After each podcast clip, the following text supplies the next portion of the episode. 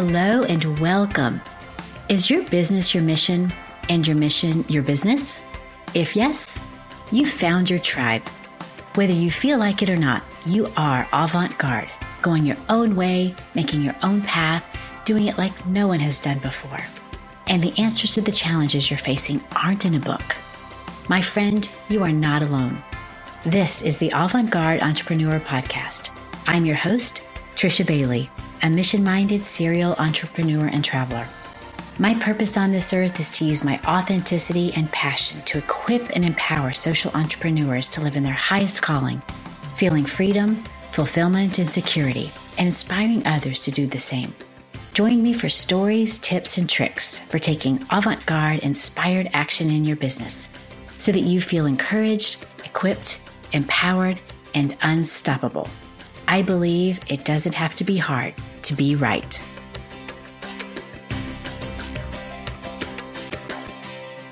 Welcome to episode 28 of Avant Garde Entrepreneur. I am so glad you're here today with me, my friend. This is part two of my conversation with John Geiwitz, business broker and senior advisor with Transworld Business Advisors. He's a specialist in business financials and planning for your business for now and for the future. If you've not listened to episode 27, be sure to go and catch that so you can hear the little of the background on John. Just a short version. I met him several years ago because of mutual clients. And his type of care, his relationships with people, and his knowledge has led him to be number one in his company in the entire world. We all like working with the best, don't we?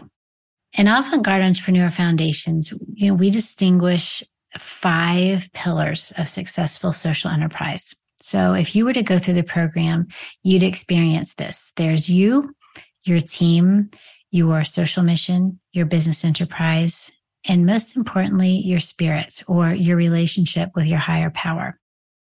While each of these modules gives you clarity on unique aspects of your social enterprise, there are a few areas in which everyone wants a little extra support, especially in the business enterprise module. Even seasoned social entrepreneurs who have been to fancy business schools all want to learn how to run the financial side, the business enterprise side of their social enterprise better. So John is graciously sharing his knowledge and experience to open our eyes and give us wisdom to approach the financial side of our social enterprise in a whole new way. So sit back, relax, and enjoy part two of our conversation with John Geiwitz, business broker and senior advisor. Let's say someone has their books structured in a certain way. So kind of going along to the people who are, they've already gotten started. You mentioned that they could re restructure it.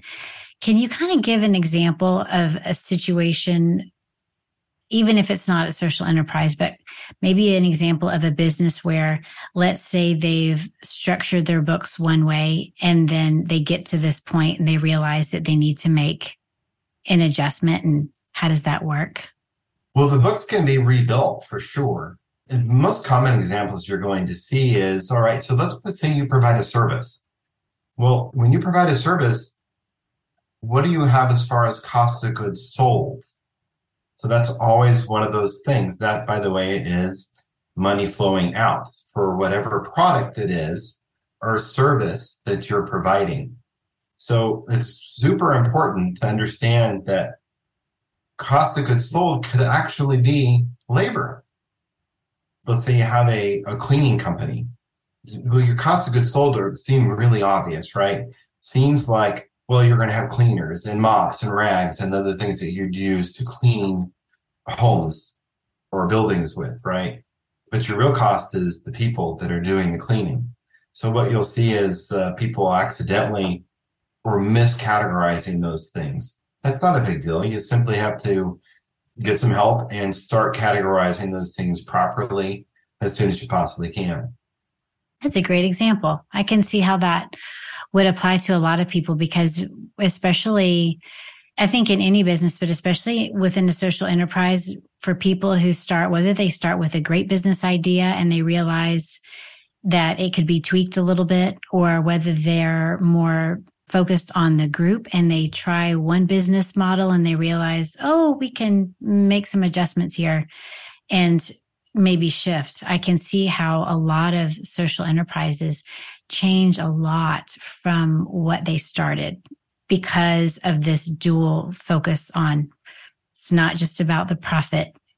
If it wasn't for the people, they wouldn't be there. And so that's encouraging that it's easy enough to make adjustments on your financial statements. Sure. Is it possible? Let's say someone's got their books in order, they've got their income statement and their balance sheet and their cash flow statement and their shareholder equity, all that stuff. Is it possible for someone to think they're profitable because they've got money coming into their bank, but they're really not? Not only is it possible, it's it's very common the case. It's a very common scenario. When that's why it's so important to understand your financial statements from the very beginning. I see people very regularly thinking that they're they're charging enough for their product or service, but they're not. There could be loss leaders built in to acquire that customer.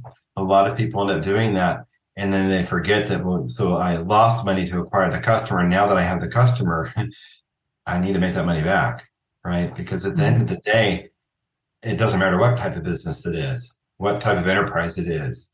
If it's not making money in the end, it's not sustainable. Mm, yes.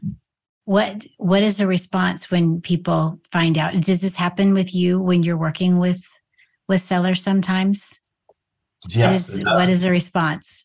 Sure. Yeah, they're, they're surprised uh, when I yeah. analyze their their financials and go back and say, so what happens in this year? So we, oftentimes we'll compare one year to another, and typically we want to look at three three years at least, mm-hmm. and look for the inconsistencies.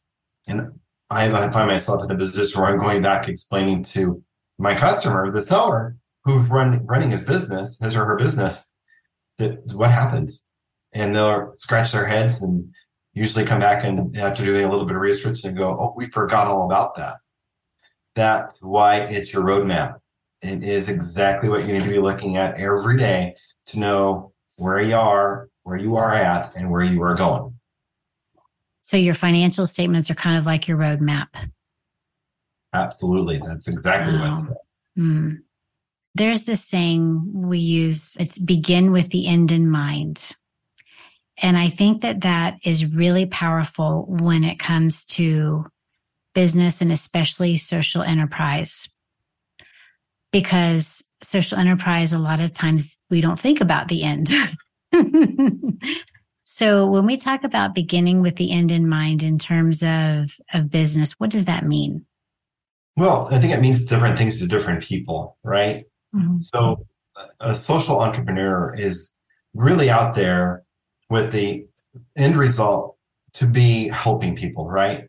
That's really when it comes down to it, that it's one way or the other, that is the goal, right? That's the end or the primary objective is to help people. Well, the only way you can help people is if you can sustainably continue to do that, to, to keep things moving in a positive direction. So the keeping the end in mind can be very difficult for people. And I work with a lot of younger people too that own businesses that are using me as a consultant for way down the road. As you mentioned earlier, Trisha, I like to work with people long before they're ready to exit.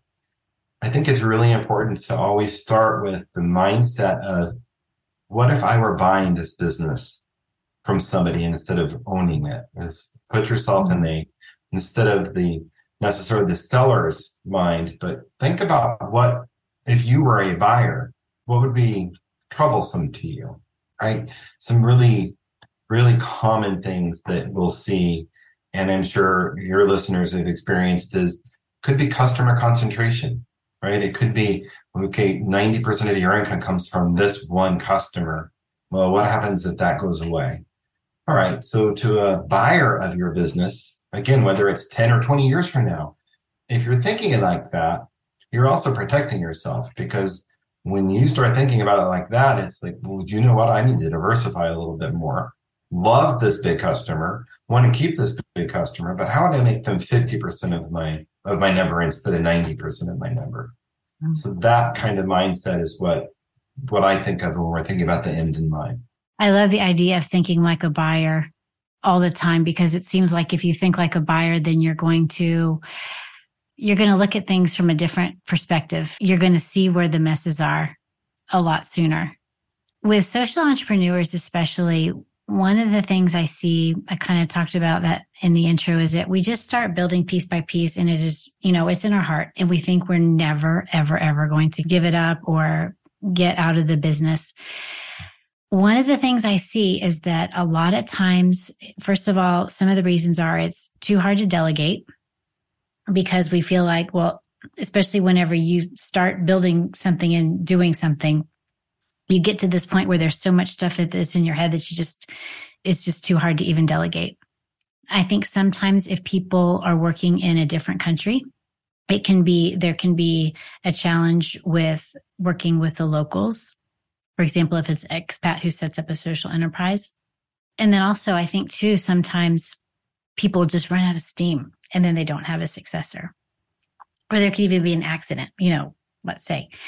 So, what do you say to people who, whenever you think about how social entrepreneurs are, that are in it just for, you know, the heart? How would you guide them as far as giving them advice on the value of having a plan in place for business continuity, having a succession plan, that kind of thing?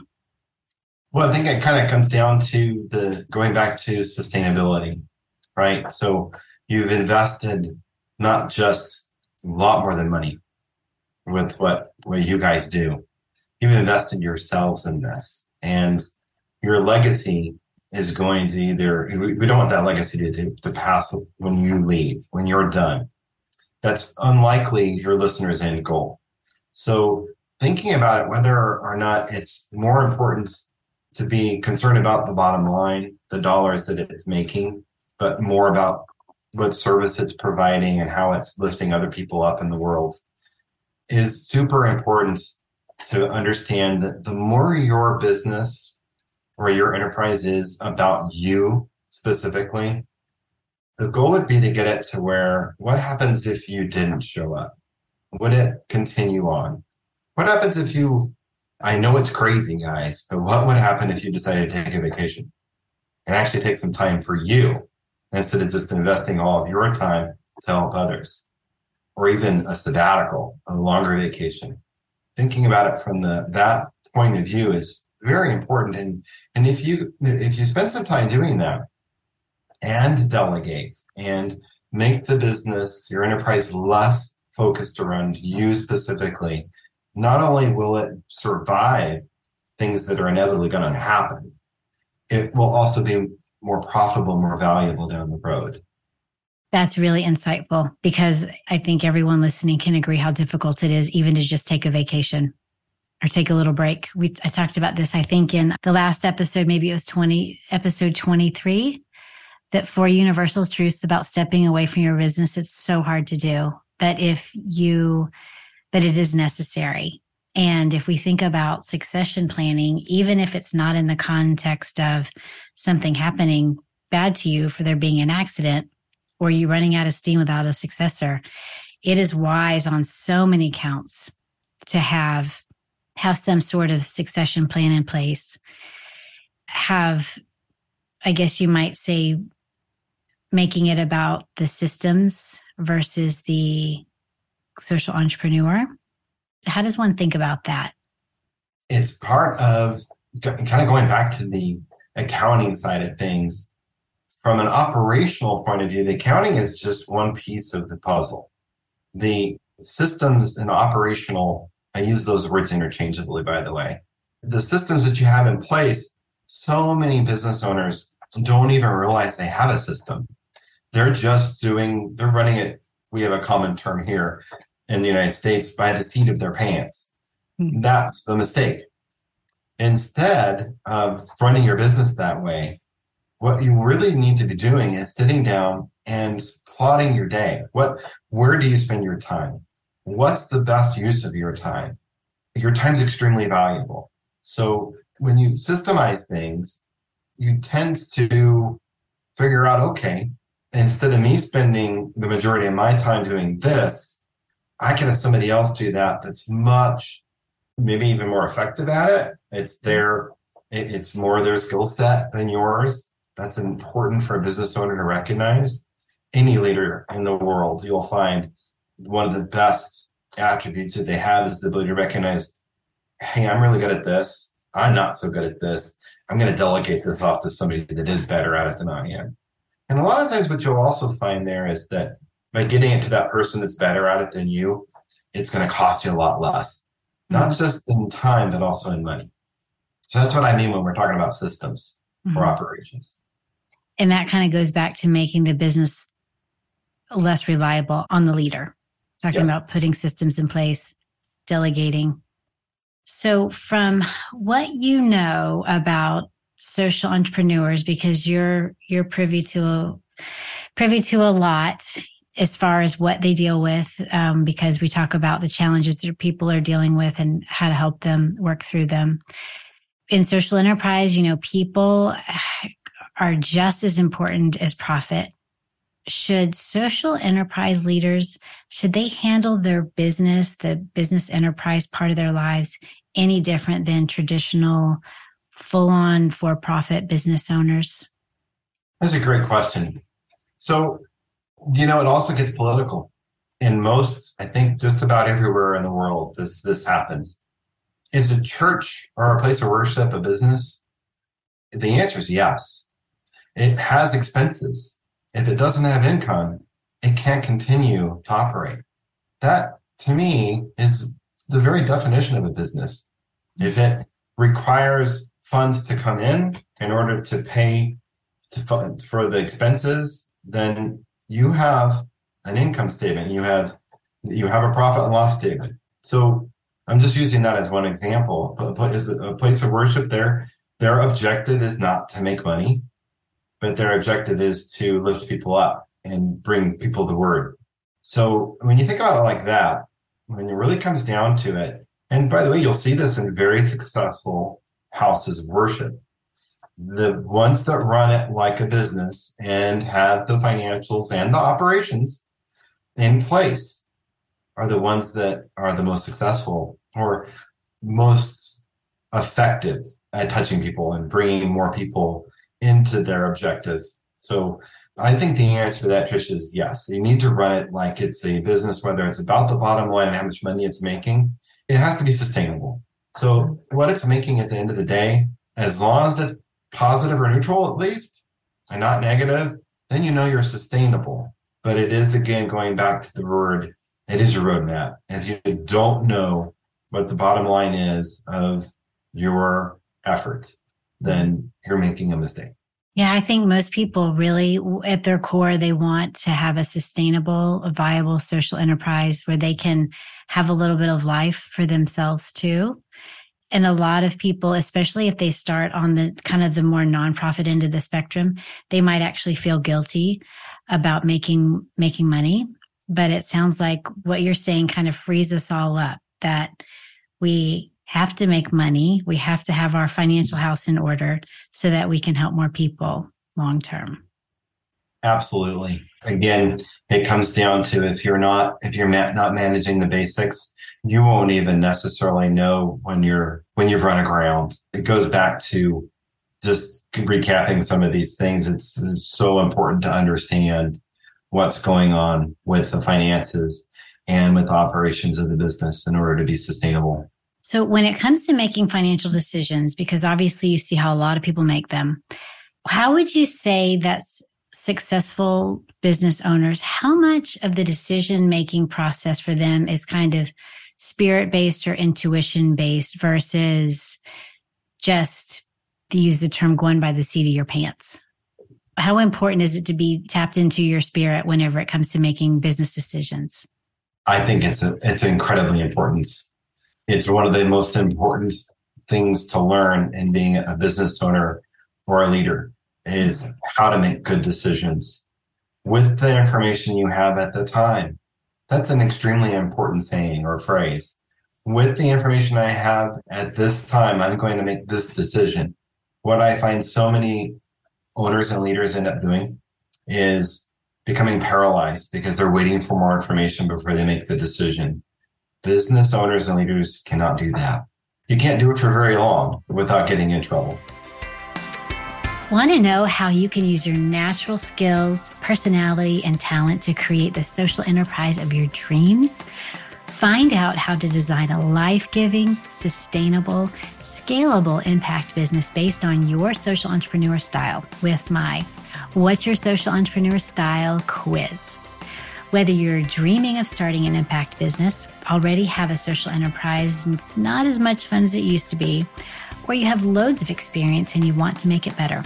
I created a free 10 question quiz to help you gain more clarity about yourself and how to build or refine your social enterprise, not only to fit your style, but to find others who complement your style.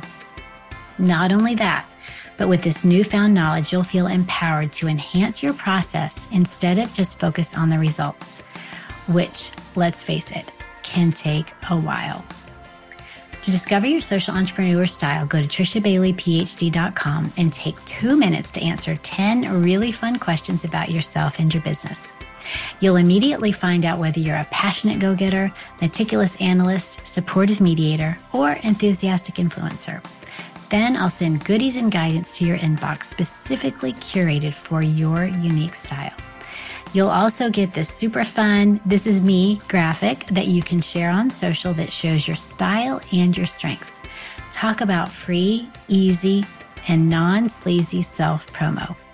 Again, that's trishabaileyphd.com to find out your social entrepreneur style with my fun, fast, and free quiz.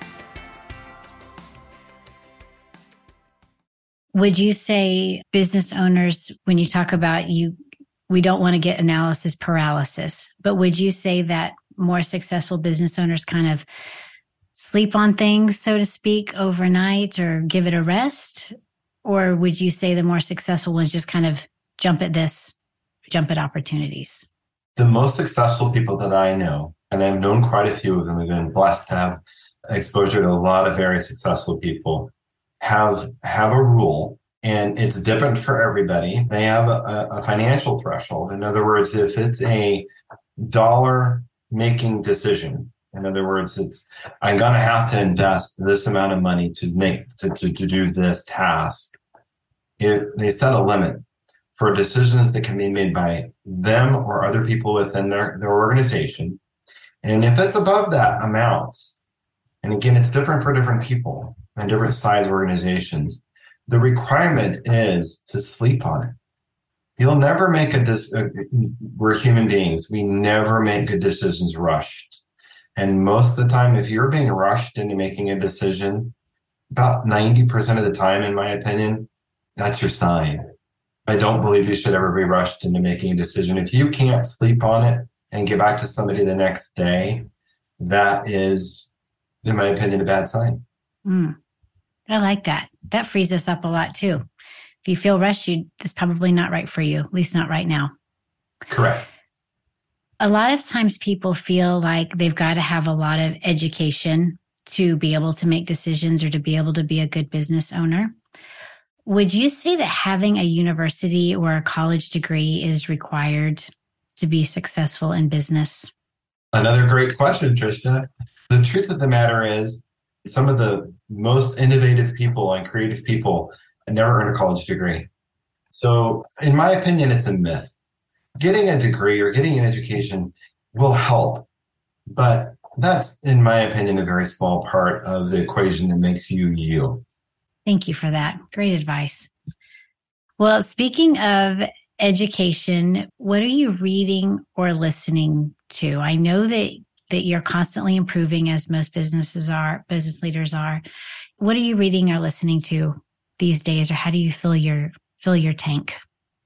I'm incredibly boring, Trisha. I have some fundamental things, fundamental people that I listen to or read. Mm-hmm. Much rather listen because I can do other things at the same time. But I find that one of the best things that I can do for myself is to fill my tank spiritually. And so, of course, as you know, Graham Cooke is one of my very favorites because he, you know, one of his original series was called The Art of Thinking Brilliantly. And if you haven't read it or, or if you haven't listened to it, I think it's only available, honestly, via audio. You should listen to that, especially as a business owner or a leader, because there really is an art to thinking brilliantly. And then my other favorite one is something that most people may not have heard of, but especially if you're kind of young in the business world, there is a great book and other series of books written by Michael Gerber. And it started with what's called the E Myth. I probably read it the first time 25 years ago. And I still find myself referring to it probably on a weekly basis. It's that powerful. Mm. And the E Myth stands for the entrepreneurial myth. And I'm not going to blow it for you guys. I'm not going to blow it for the listeners, but it really has to do with I'll give you one quick example. Is the me- automobile mechanic the right person to fix the automobile and the right person to run the business of that is an automobile mechanic shop? The answer is no. Those are two, and it goes back to the operations kind of some of the things we were talking about earlier about understanding what you're good at and what you're not necessarily good at and delegating. The answer to that is no. That's where the E Myth comes from. It comes from the person that's underneath that car, greasy and hot all day long, becoming resentful of the owner who's collecting all the money for these services and decides, I'm done. I'm done. You know what? I'm going to open a mechanic shop. I'm going to do this myself. And the average is that 70% of them fail in the first year. Mm. The mechanic, you can apply this to anything, it's not just automobiles. That is one of the things that I, I, I think is super important, especially if you're a little bit younger, as I said, in in your in starting your business. And then of course there's always the good old Jack Canfield, the success principles and all of his wonderful books and and uh, well I think he does a lot of audio stuff but it but usually it is also a written format too from the Aladdin factor, which is the really the art of asking for what you want, is a fantastic book. And I, I find myself going back to that between that and the success principles that Jack Canfield wrote. That's super important for any business owner or leader to to understand and, and listen to. We'll link to those in the show notes. That's really helpful because a lot of times people feel like they need to read things, but they don't know what to read and what to spend their time on. So those are four great resources that we'll link to in the show notes. Sure. So, John, I, we've taken up a lot of your time, but I got to ask you one more question. What is your process? How does someone get started with you? And I'm asking this in the context so if people can find a business advisor, whether it's Transworld that's in their country, or even if they wanted to email you, how does someone go about getting started with a business broker like you? Well, just communicate with me. Reach out to me. Email is probably the best, and I'm sure you'll put a link in there, Trisha, mm-hmm. so that people can do that. And I will actually share some guides with you, some of the processes that I've used over the years or created over the years on what the process looks like, some of the things you need to be asking yourself, and that a business a good business advisor is going to ask you when you're trying to prepare your business to be sold. Or you know i want to add this real quick because i think it's super important. Don't necessarily need to think about it as selling. What what if that was best for your enterprise to find somebody that would invest in it? So that term gets misused and misunderstood a lot when somebody invests in an enterprise or a business, they are buying your business. They're buying a part of it. So the you mentioned it earlier that uh, I have the initials, the acronym in my in my profession, M and A, mergers and acquisitions. So keep that in mind. Your listeners should keep in mind that you're not necessarily just thinking about exiting and selling. Think about what would happen if you could bring somebody on or another business on and merge that would be able to help you achieve your end goal faster and with, with a lot more amplitude. There's many, many different ways to think about a business being sold. It can be one share or 100% of the shares. Mm-hmm. That's a great way to think of it. And that's a lot more fun, I think, for social entrepreneurs as well to think about it as in terms not of selling or not being around, but about growing and investing and, you know, having investors come in in a different way. And that being the reason why you are mindful of your business roadmap and you have your systems in place. So, absolutely. Well, we will link to John's email in the show notes as well as his website. He's got a great blog. It's called the Seller's Journal. So you can sign up there. It's on his website. Um, it'll have a pop up that shows up as well as connecting with John on LinkedIn. John, thank you so much for being here. You have certainly, I think, freed us up from a lot of things, a lot of myths and that we might have been thinking were true and they weren't, and opened our eyes to the things that we can do, little steps that we can take to make a huge difference in the viability of our social enterprise long term. My pleasure, Trisha. I'm honored. We'll see you next time. Thanks for listening to this episode of Avant Garde Entrepreneur. I hope you feel encouraged, equipped, empowered, and unstoppable. If you enjoyed what you heard, share it with a friend.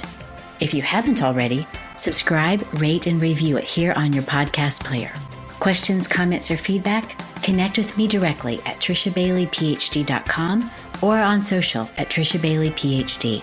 Now, you go and get back to making the world a better place. I'll see you back here soon.